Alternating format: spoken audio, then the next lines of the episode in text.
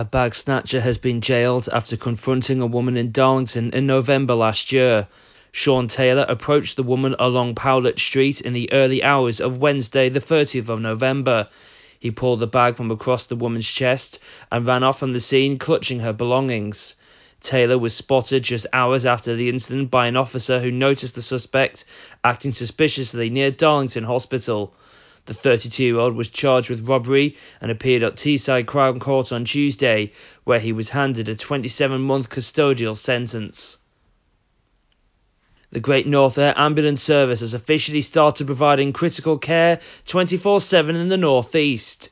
Since 2015, a paramedic and doctor team from Great North Air Ambulance Service has been operating on an all night rapid responsive vehicle to help deliver care to the most ill or injured people across the North East. It has been a long term ambition for the charity to cover every night of the week, and with the expansion of the service to cover seven nights, the team will be responding to even more incidents.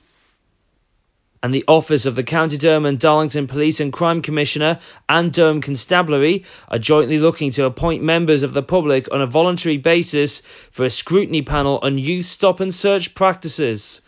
The panel will look to bring the voice of young people to the scrutiny of stop and search and will look to make a real difference and constructively challenge the force's existing way of working. The Police and Crime Commissioner and Durham Constabulary are looking to recruit several individuals aged between 14 and 18 years old to become scrutiny panel volunteers.